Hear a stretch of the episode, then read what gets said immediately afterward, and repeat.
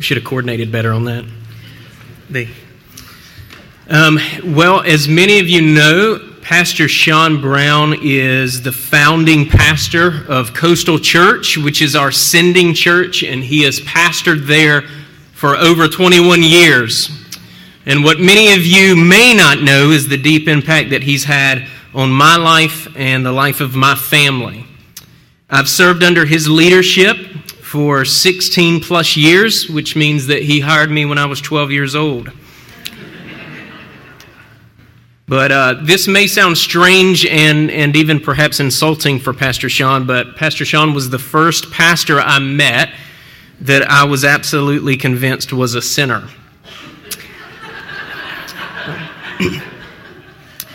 That's just the, the negative way, though, of saying that I found him to be honest and vulnerable with me, something that I never saw in church growing up.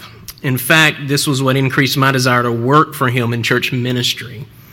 Pastor Sean showed me what it meant to be involved in the lives of those he pastored. He showed me what it was like to be an available pastor, a pastor amongst the people.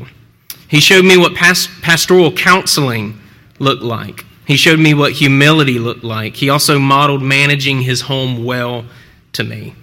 I'm also thankful for his wife, Jen. She faithfully discipled my wife before I even knew her and has been such a model in what a pastor's wife looks like. Braden and I agree that she couldn't have had a better friend and mentor than Jen Brown. So, Pastor Sean, thank you. And thank Jen for the investment in, in my family. Thank you for showing me the, the ropes of pastoral ministry. Thank you for years of opportunities. Thank you for marrying Braden and I. Thank you for praying for my kids and giving good advice. Thank you for sending us out on this church plant. And thank you for coming and opening the word with us. I love you, my brother. Yeah.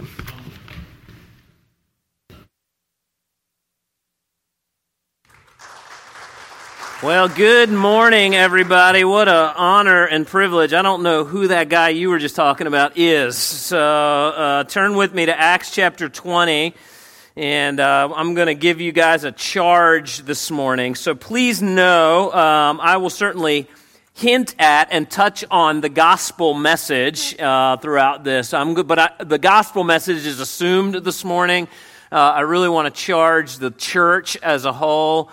And, uh, and so I, I'm sitting here, Pastor Joey, looking at all these books. So I love Pastor Joey. When he, we first decided that the Lord was separating our ministries, we were at Starbucks in Kroger, and we both blubbered and cried like two big babies. Um, so there's a lot of emotion for me, and some of that has already been kind of shared and shed. But uh, you don't know this about your pastor. He is a jokester, and I'm looking at these books up here, and I'm thinking of the time I was doing probably the second. Uh, Christmas Eve service we had ever done, and I was illustrating that Jesus uh, was God in flesh, that he was incarnate, and, and so I brought a stack of books out on stage, and they were big, and I was throwing them, saying, you know, God did not send us a commentary. And I took this huge commentary and I threw it, and I said, God did not send us a systematic theology. And I threw that, and, I, and then I went through these stack of books and said, God sent us his one and only Son in flesh. And, and so that was the first service. The second service, your pastor slipped into my book list, Diary of a Wimpy Kid. And, uh, and so I said, God did not send us this. And, I got there and I just burst out laughing, and it took me a while to recover. Uh, he can be miserable at times, uh, but. Um, if this is your home church, and I hope it is, if you're investigating uh, this church, this is where you belong. This is a great church because God has gifted you with some amazing leadership. I've served with Pastor Joe, I didn't know how long it had been 16 years. He's a godly man. Uh, he, who he is uh, on stage is who he is behind the scenes, and that's important. Um, I know your elders. They would be elders at Coastal. Uh, I just already had enough. Uh, these are godly men that love your pastor, they love you. Uh, they love the Word of God. They, they love um, the gospel of Jesus. And so, if this is your place, or if you've been investigating, let me encourage you this is your place. This is a great place to park your family uh, and to grow in the Lord. And I've told Pastor Joe many times if I was looking for a pastor, I would su- submit my family uh, to his leadership.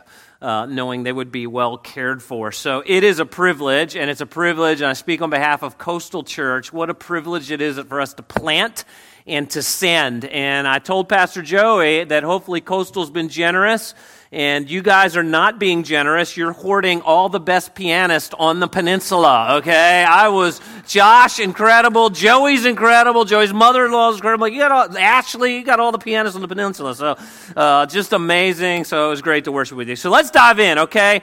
Uh, I heard you guys are doing First Timothy. Uh, and so I just think today's message kind of lends itself to that. This is in Acts where the Apostle Paul is visiting uh, with the elders that are the uh, overseers uh, of the church that Timothy ultimately pa- pastors. And so uh, just thought this was a good lead in. Uh, the Apostle Paul planted this church.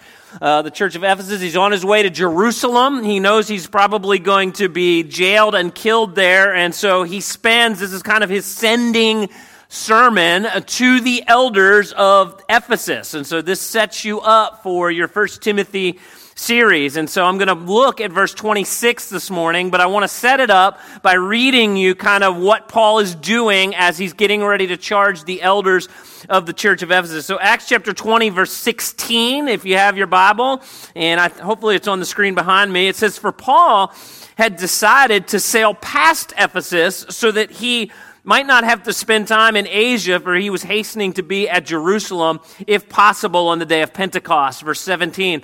Now, from Miletus, he sent to Ephesus and called the elders of the church to come to him. So he's going to go past Ephesus, but he says, Hey, elders, why don't you come see me?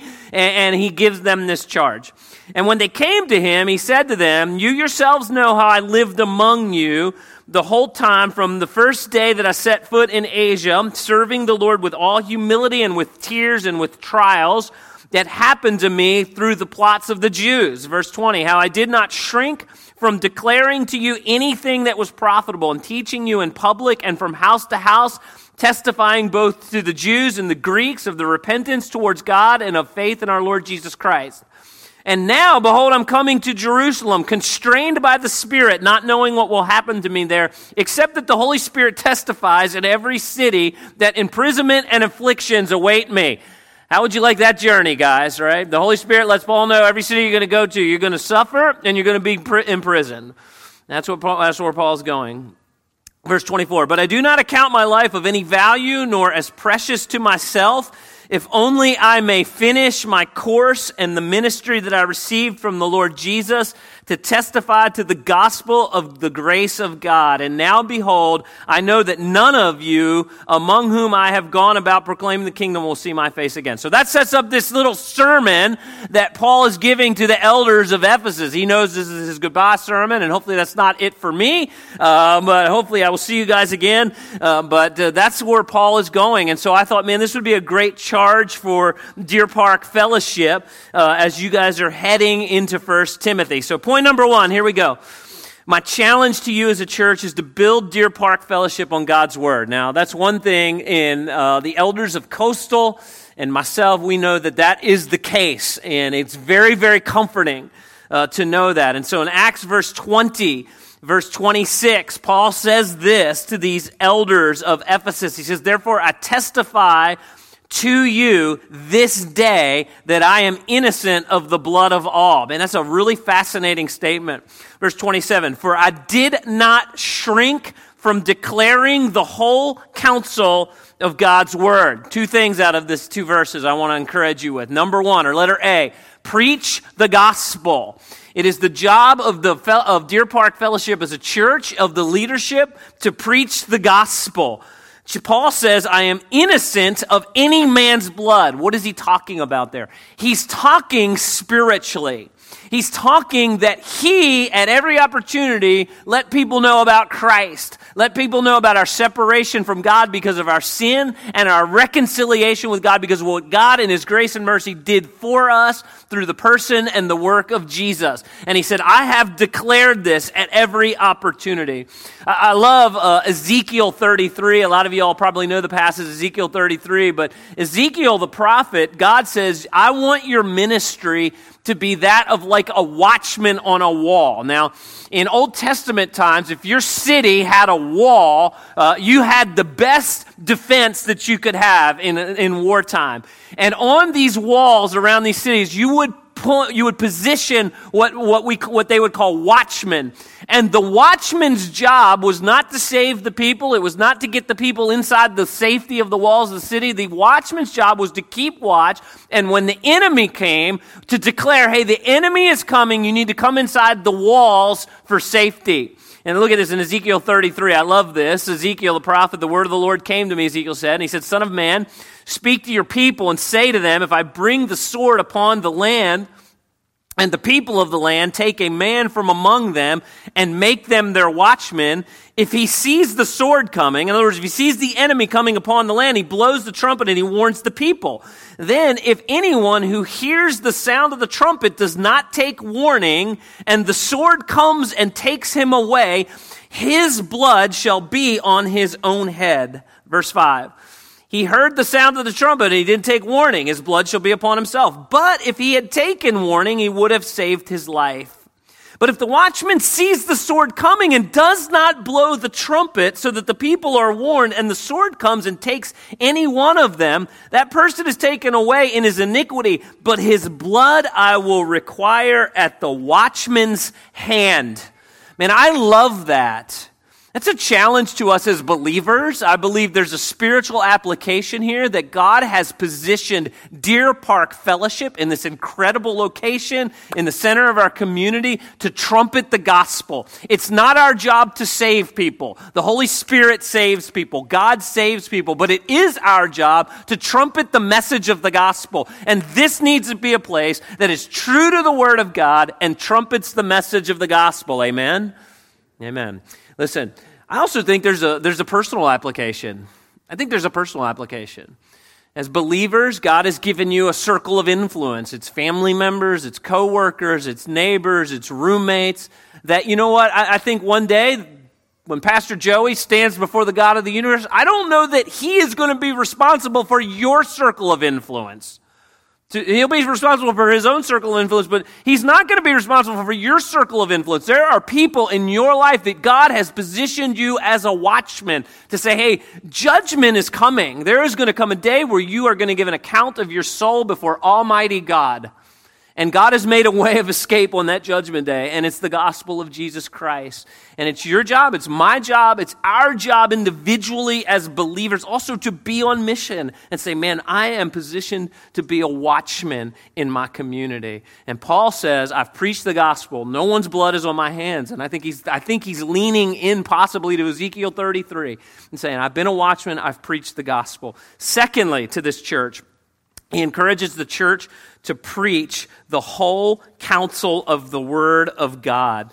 I love what he says in verse 27. Paul says, I did not shrink from declaring to you the whole counsel of the Word of God. You know, we uh, as Americans have been very, very blessed um, to live in a culture that we preach the Word of God uh, and, and really for generations, and there hasn't been much consequence.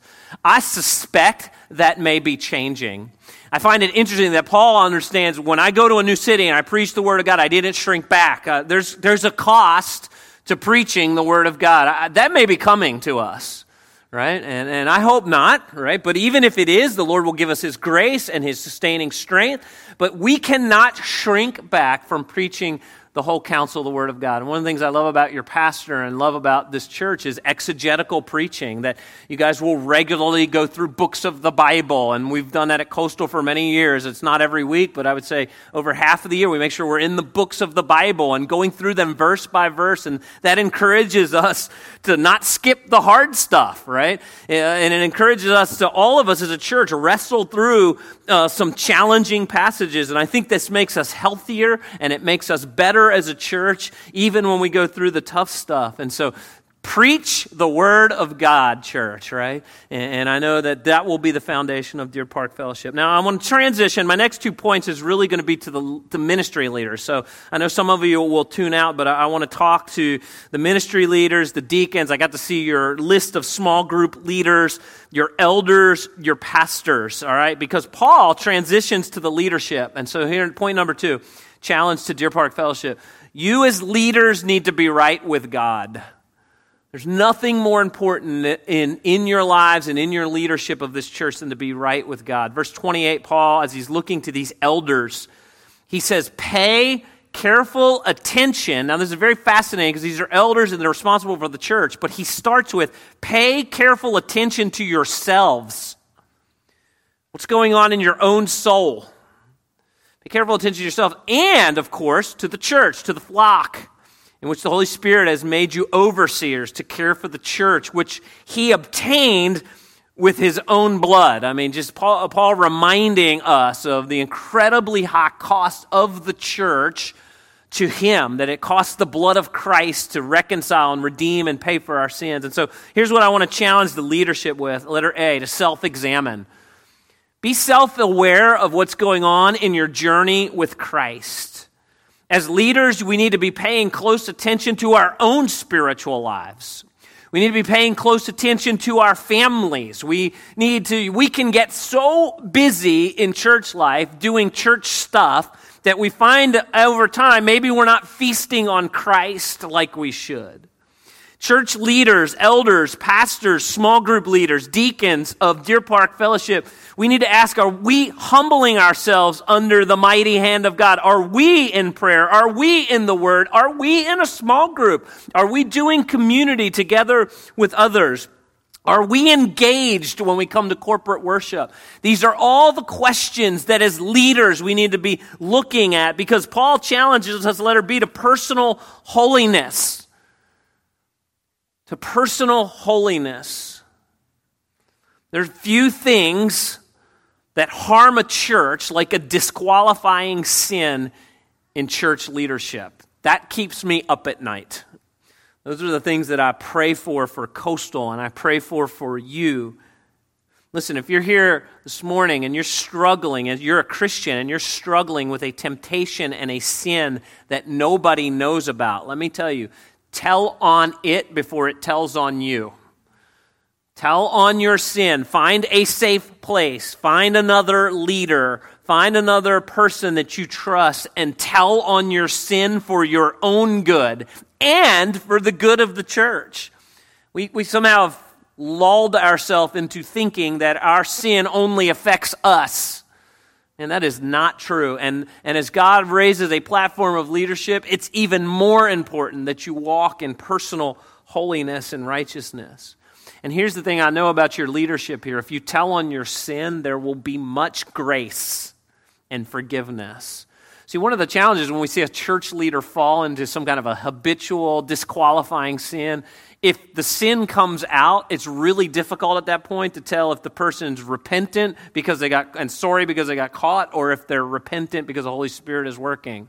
If your sin tells on you, it just takes more time to figure that out. But if you tell on your sin, there's always much grace because that means you're attuned to the Holy Spirit and the conviction of sin. And like Clark reminded us in our time of confession, right? The, the path, the wages of sin is death, and we don't want you on the path of death, right? We want you on the path of life. So, leaders, you know, be attuned, growing in personal holiness. If there's a temptation in your life, get some accountability. Nobody's perfect. Let's just make sure we're taking our sin seriously. So that's my challenge to church leadership.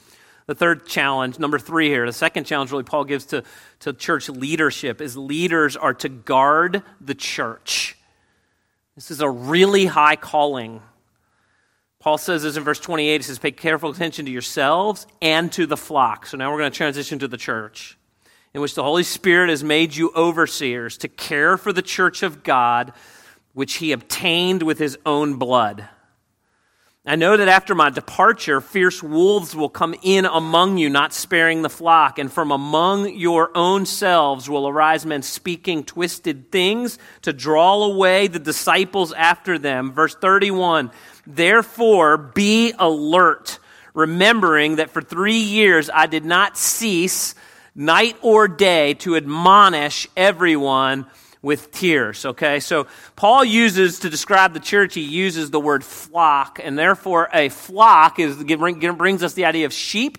And a flock then reminds us that it's to be led by shepherds. Okay, so letter A, we're to be led by shepherds. I, um, if you, if you guys have heard me preach a number of times, which many of you have, I've used this story before, but I just love this um, to remind me of what a shepherd does. Because I don't, I don't. Anybody here a shepherd? I'd be shocked. I don't know. I don't think I've met anyone. You're a shepherd. You have sheep. What? We need to talk afterwards. I want to hear what you did. I, I, have heard that sheep are dumb and smelly and. Okay, yes, okay, good. So it's amazing that's how the Lord refers to us as a church. anyway, uh, then we'll come back to that. That's another sermon for another day, I think. But, um, you know, I love, if you know the story of the king of Israel, who was the first king in Israel? Anybody know? It was King Saul, right? Anybody remember why King Saul got chosen to be king? Anybody remember? He, he looked like Doug Hazel. no. Man, we got work to do here. Joey, I don't know. We have to. Just kidding. No, remember, he was tall. They chose him because he was head and shoulders above everybody else. They didn't care about his character. He didn't care about his heart following the Lord. He was tall. And so they chose him because he was tall and he didn't follow after the things of the Lord. And so God rejected Saul and he said, I want you to go to Jesse's house. One of the sons of Jesse is going to be the next king. And the oldest brother, his name was Eliab, comes out. And guess what Eliab is? He's tall. And, they, and even Samuel goes, that's got to be him. I don't know what it is in Israel, but they wanted their leaders to be tall, right? And, and so it would be like us hiring Shaq to be president. Okay, so I mean, you just got to be big, and so and God says no, and it's so First Samuel chapter six verse seven. Samuel, uh, God says to Samuel, He says, but the Lord said to Samuel, don't look on his appearance or on the height of his stature because I've rejected him. For the Lord sees not as a man sees or looks upon outward appearance, but the Lord looks at a heart. And it's fascinating if I was to take you through 1 Samuel 16, get, uh, Samuel goes through all of Jesse's sons. And, not, and God says, nope, nope, nope, nope, nope. And then finally, uh, Jesse says, it's like, Dad, the dad is almost embarrassed. He says, I have a kid, but he's watching sheep. Like, this is the lowliest, worst job that you can have. Surely, this is not the one that the Lord has chosen. And of course, it is the one that Lord, the Lord has chosen because David was a man that followed after God's own heart. One chapter later, 1 Samuel 17, right? You guys know, all know the story of David and Goliath, right? And so David is bringing food to his three older brothers who went to war with Saul against the Philistines. And so each day they march out Goliath. Goliath's a giant, okay? Maybe that's why they wanted a tall king. I don't know. But Goliath is a giant and he curses the nation of Israel. He curses the God of Israel. And every day challenges them to a one-on-one battle. And whoever wins the one-on-one battle, the other nation would be subservient to the winner of that battle, which probably meant higher taxes, right? And we're going to pay more taxes. And so Goliath comes out every day, and who should battle him is King Saul. Why should King Saul battle him? Because he's tall, right? And so David hears this God cursing Philistine who uh, Joey named his first dog after the God cursing Philistine, Goliath. And so I always made fun of him for that. And so the God cursing Philistine comes out. David can't stand it. He goes, I will take on Goliath, right? And so King Saul puts him in his armor. And David's like, I, I, can't fight like this. This is too much. And so David then proceeds, and I love this. And for those of you who are elders and pastors of this church, we now get a great definition of what a shepherd does. Okay, so I want you to see this text with that in mind. And so David gives his resume to King Saul of why he should be able to go fight Goliath. Listen to this. But David said to Saul, 1 Samuel 17, your servant used to keep sheep for his father. So, lowly job. Nobody would want this job, right? And, when there came a lion or a bear and took a lamb from the flock. Okay, so David's watching the sheep. Out comes a lion. You guys ever been around a lion? Very intimidating, right? Ever been around bear? Very intimidating. So if Sean Brown was keeping these sheep and I've got a hundred of them and you take one of them, I'd be like, yeah, have at it. You know, it's your meal. You win, right? not David. Listen to this, verse 35. I went after him and struck him and delivered it out of his mouth. And if he rose against me, okay, we're talking nine feet tall, lion, bear, right? If he rose against me, I caught him by his beard and I struck him and I killed him. Your servant has struck down both lions and bears, and this uncircumcised Philistine shall be like one of them, for he has defied the armies of the living God. And David said, The Lord who delivered me from the paw of the lion and the paw of the bear will deliver me from the hand of this Philistine. And Saul said to David, uh, Go and the Lord be with you, right? And so, like, this is an amazing text, right? Listen, that's a picture for elders and pastors of what your job is. It is going to take courage. We think that shepherding is weak and lowly. Shepherding is caring for God's church, and I'm telling you, it's the toughest job that you can do. And so, if this is your home church, you need to pray regularly for your pastors and for your elders. It's a big deal. Shepherding and caring for God's church is the toughest job you'll do. Shepherds Elders, pastors, these people that God has put under your care, they have been purchased by the blood of Christ. They are His church. And His church has been purchased by His sacrifice. And it's our job, it's your job to give care to them. And Paul says, let it be that we're to protect our church from false teachers or false teaching, right? And so I, I, teachers is what the text said. I put teaching because we now live in a world that the teaching can come on the internet all over the place, right? So we need to protect our church. This is why the church must be built on the Word of God. This is your job as a shepherd and as an elder and as a pastor. And so, knowing these things, verse 31, Paul says that we need to be alert. We need to be watchful.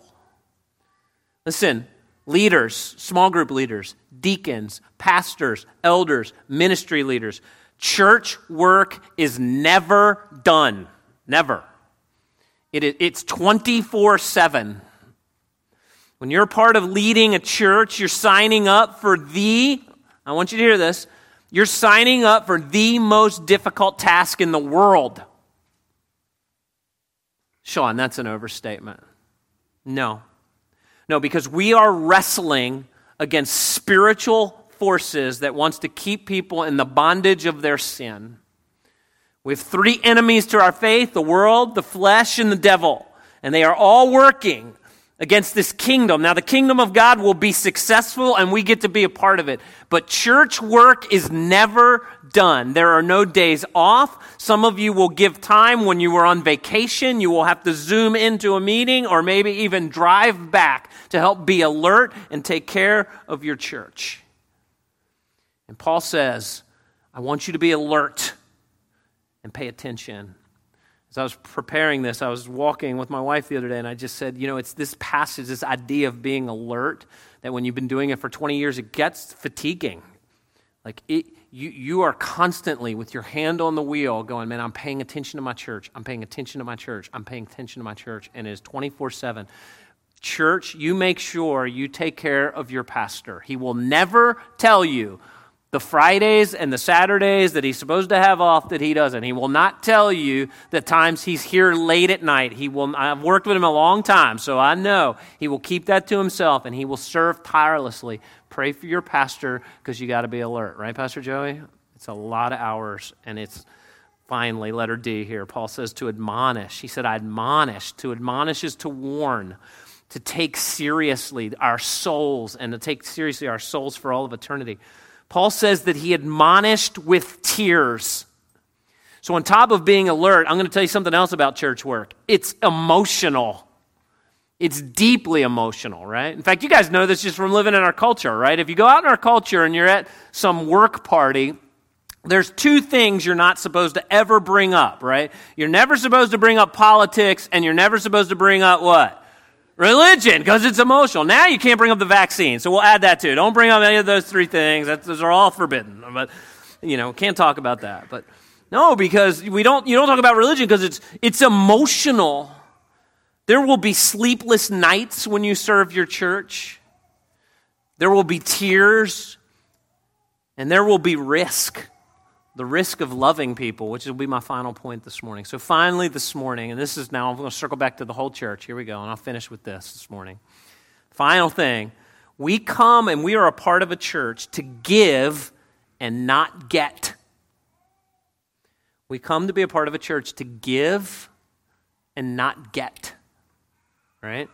I, I, do it this way. This, this is what a lot of people come into their church like this you know, they walk in and they haven't thought about anything but what I need. And listen, the church is here to provide and encourage, and there's weeks I come in and you know, there's a song or a sermon that's for me that I needed to hear, and, and it is for me. But we have to constantly remind our hearts and our minds that the, the point of being a part of a local church is to give and not get. Paul says this in verse 32. And now I commend you to God and to the word of his grace which is able to build you up and give you an inheritance among all those who are sanctified. Verse 33, Paul said, I coveted no one's silver or gold or apparel. You yourselves know that these hands ministered to my necessities and to those who were with me. In all things, I have shown you that by working hard in this way, we must help the weak and remember the words of the Lord Jesus, how he himself said, It is more blessed to give than to receive. And when he had said these things, this is Paul now, when he had said these things, he knelt down and he prayed with them all. And there was much weeping on the part of all. And they embraced Paul and they kissed him, and being sorrowful, most of all, because the word had been spoken that they would not see his face again, and they accompanied him to the ship. We have to come to give and not get. The first thing is if we're going to come to serve our church and see it as something that we give to, letter A, we have to be eternally minded. Paul says that in verse 32. We, we need to be thinking about our inheritance. That last song we sang was just great this morning, right? That my possessions don't define me. My earthly wealth doesn't define me. That our mindset is thinking about eternity. And, and I, if you've never read this book, I would encourage you to read John Piper's Desiring God, where he talks us, basically says we're not heavenly minded enough. We should be pursuing our eternal reward and thinking heavenly minded. Christ, heaven, eternity. It's going to be amazing. And the only way you'll be able to serve in your church for decades with the mindset of, I've come to give and not get, is if you're eternally minded and we're continually thinking, I'm storing up treasures in heaven. And when we live our lives in such a way that we are, uh, you know, most of us, if you're like me, it's hard to do, that we're not, and I would say probably we're not heavenly minded enough as Christians and thinking about that. And so Paul says to be eternally minded. Letter B, that we're giving and not getting. Paul says that he worked hard. And we. We live in a culture that doesn't know much about hard work anymore. Listen, as Christians, we should be the hardest workers in the culture. At your job workplace, you should be seen as someone that gives a really good, hard day's work. Paul says, I worked hard, and he encourages us to work hard. We should be working hard to provide for our families, and we should have some left over to share. That's what Paul says. That we work hard, and there was even some left over to be generous with our church family, and to even if there's needs in the church, that we provide for our church. He says that we come to, to give and not get. Man, I want to talk to you men for a minute. Listen, you men that are in charge of your homes. You're, you're the shepherd of your home.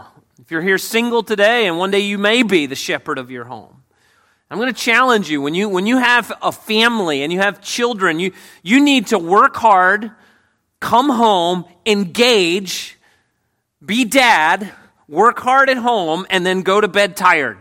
And then rinse and repeat. That is worship to the Lord. That you get in, you work, you get up, you work hard, you provide for your family, you come home, you engage with the kids until they go to bed, and you do it again the next day. And that is what giving and shepherding, and we'll, you'll do the same thing in your church. Letter C, Paul, verse 36 and 38, man, he loved deeply. Paul loved deeply. I'm going to tell you something. When you love your church, you risk. You risk your heart. You risk your heart.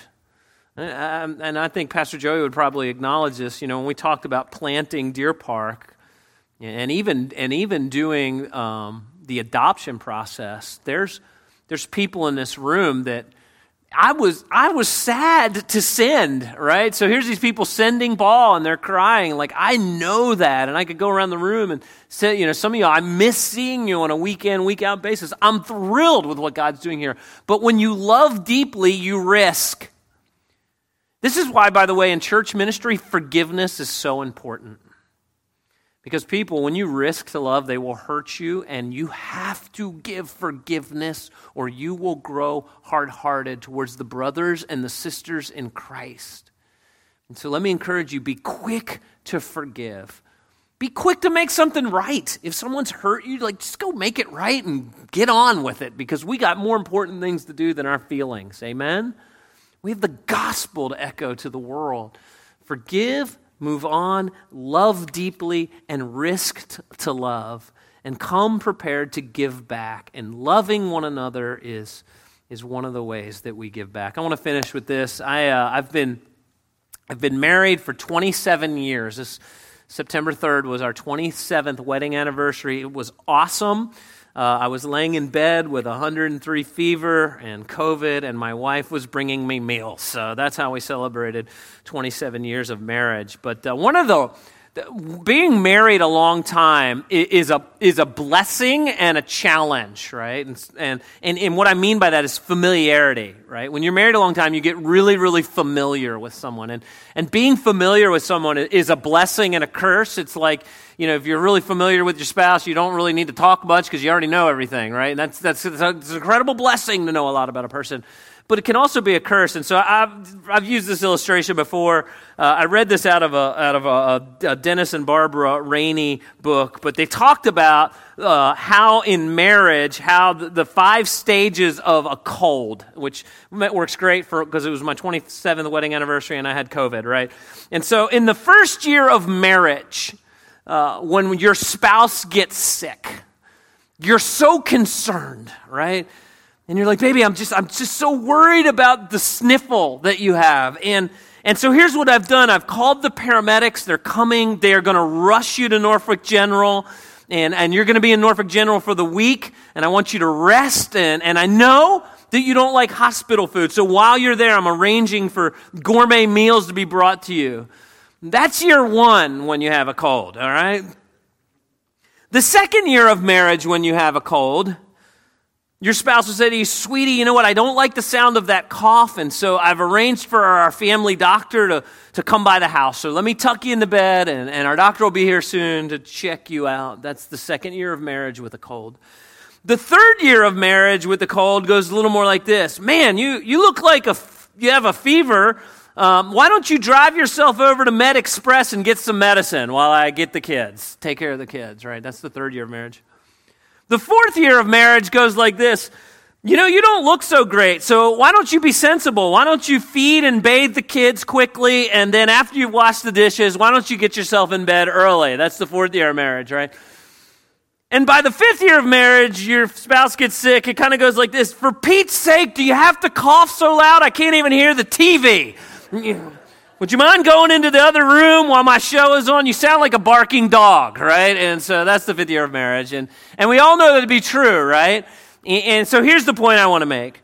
Um, if, you, if you've been around a church for any length of time, it's really, really easy to allow the familiarity of the church to blind you to its beauty.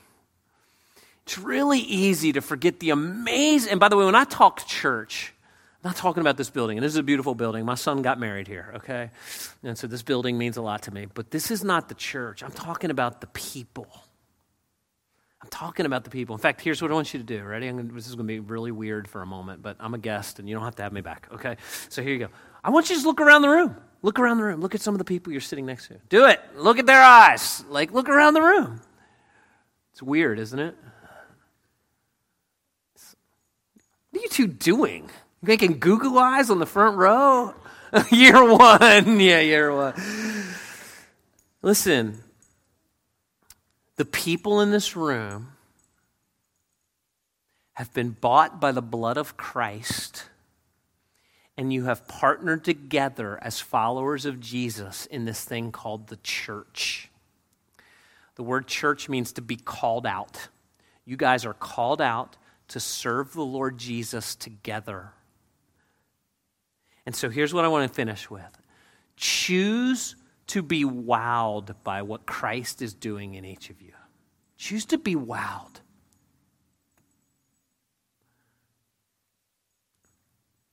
Joey and Braden, it has been a joy to serve the Lord alongside of you, and I'm wowed by you. And Joey, I think, started, Pastor Joey started when he was 19.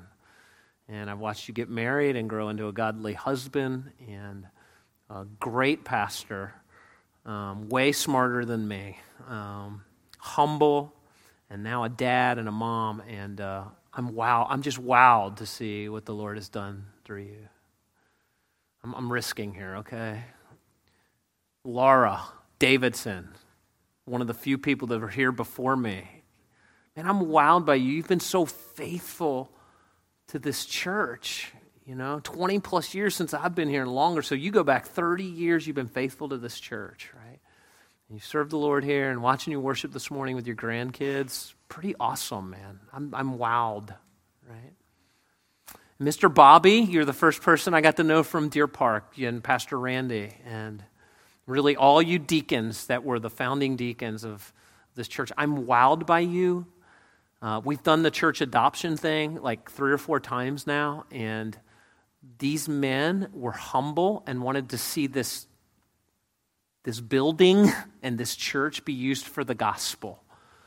And what you all did over the last three, four, five years been remarkable, and I, I really, I'm genuinely wowed by you and your humble hearts and to look around now and see the room full and to know this church is healthy, I mean, just wow.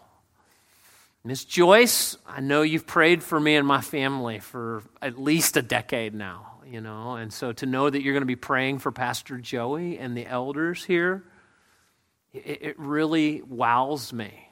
Like, I'm really excited about you being here and being a part. And, and Ashley, where's your husband, Ashley?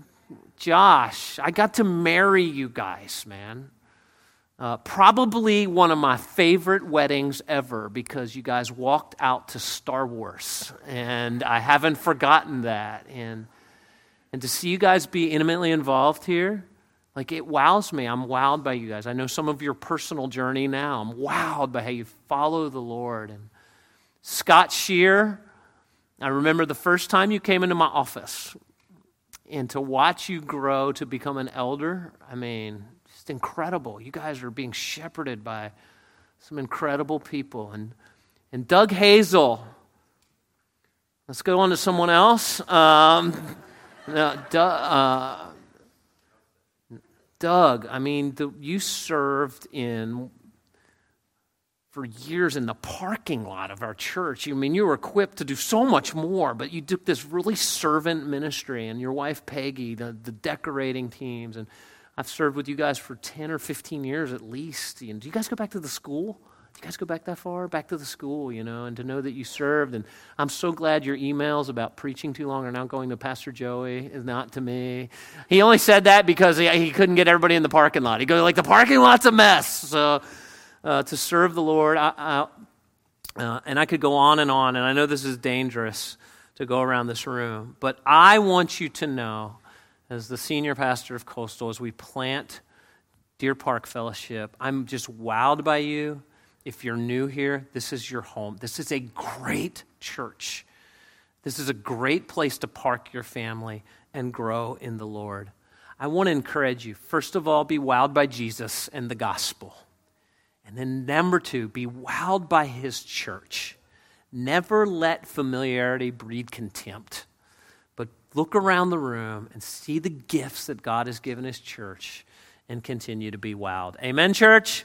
And so Coastal sends you out to continue to preach the gospel. We are thrilled. If all the elders of Coastal could speak, they would tell you how thrilled they are to plant Deer Parks Fellowship. And we're really, really excited to see what God's going to do in and through the gospel um, through the ministry of this local church. Can I pray for you? I think we have a baptism too, right? Man, that's awesome. All right, so we have a baptism this morning, which is great. Let me pray for this church plant. Heavenly Father, The church doesn't belong to anyone but you and to your son Jesus. Jesus is the head. He purchased this church with his very own blood. And God, your word says as we lift up the gospel, as we lift up Christ, you will draw all men to yourself, God. So it's our job to lift up the gospel of Jesus. I mean, what an amazing thing that God, you loved us so very much. You could have could have left us in our wretchedness and our brokenness and our sin, but God, you loved us so very much. You gave us your very, very best, your one and only Son. You took on flesh. He lived the life we couldn't, God. Therefore, he didn't deserve to die, but he chose death. And on that cross, God, he took the penalty of my sin and everyone's sin in this room that calls you Lord. And they laid him in a tomb, and the grave couldn't hold him, God. And um, And he rose again to eternal life, God, to give us eternal life. And so Christ is risen, he's ruling, he's reigning, God, and this is his church. And so, God, I pray now that for generations, Deer Park Fellowship would continue to exalt the gospel. And we praise you for the gospel. We praise you for this church leadership that will exalt the gospel.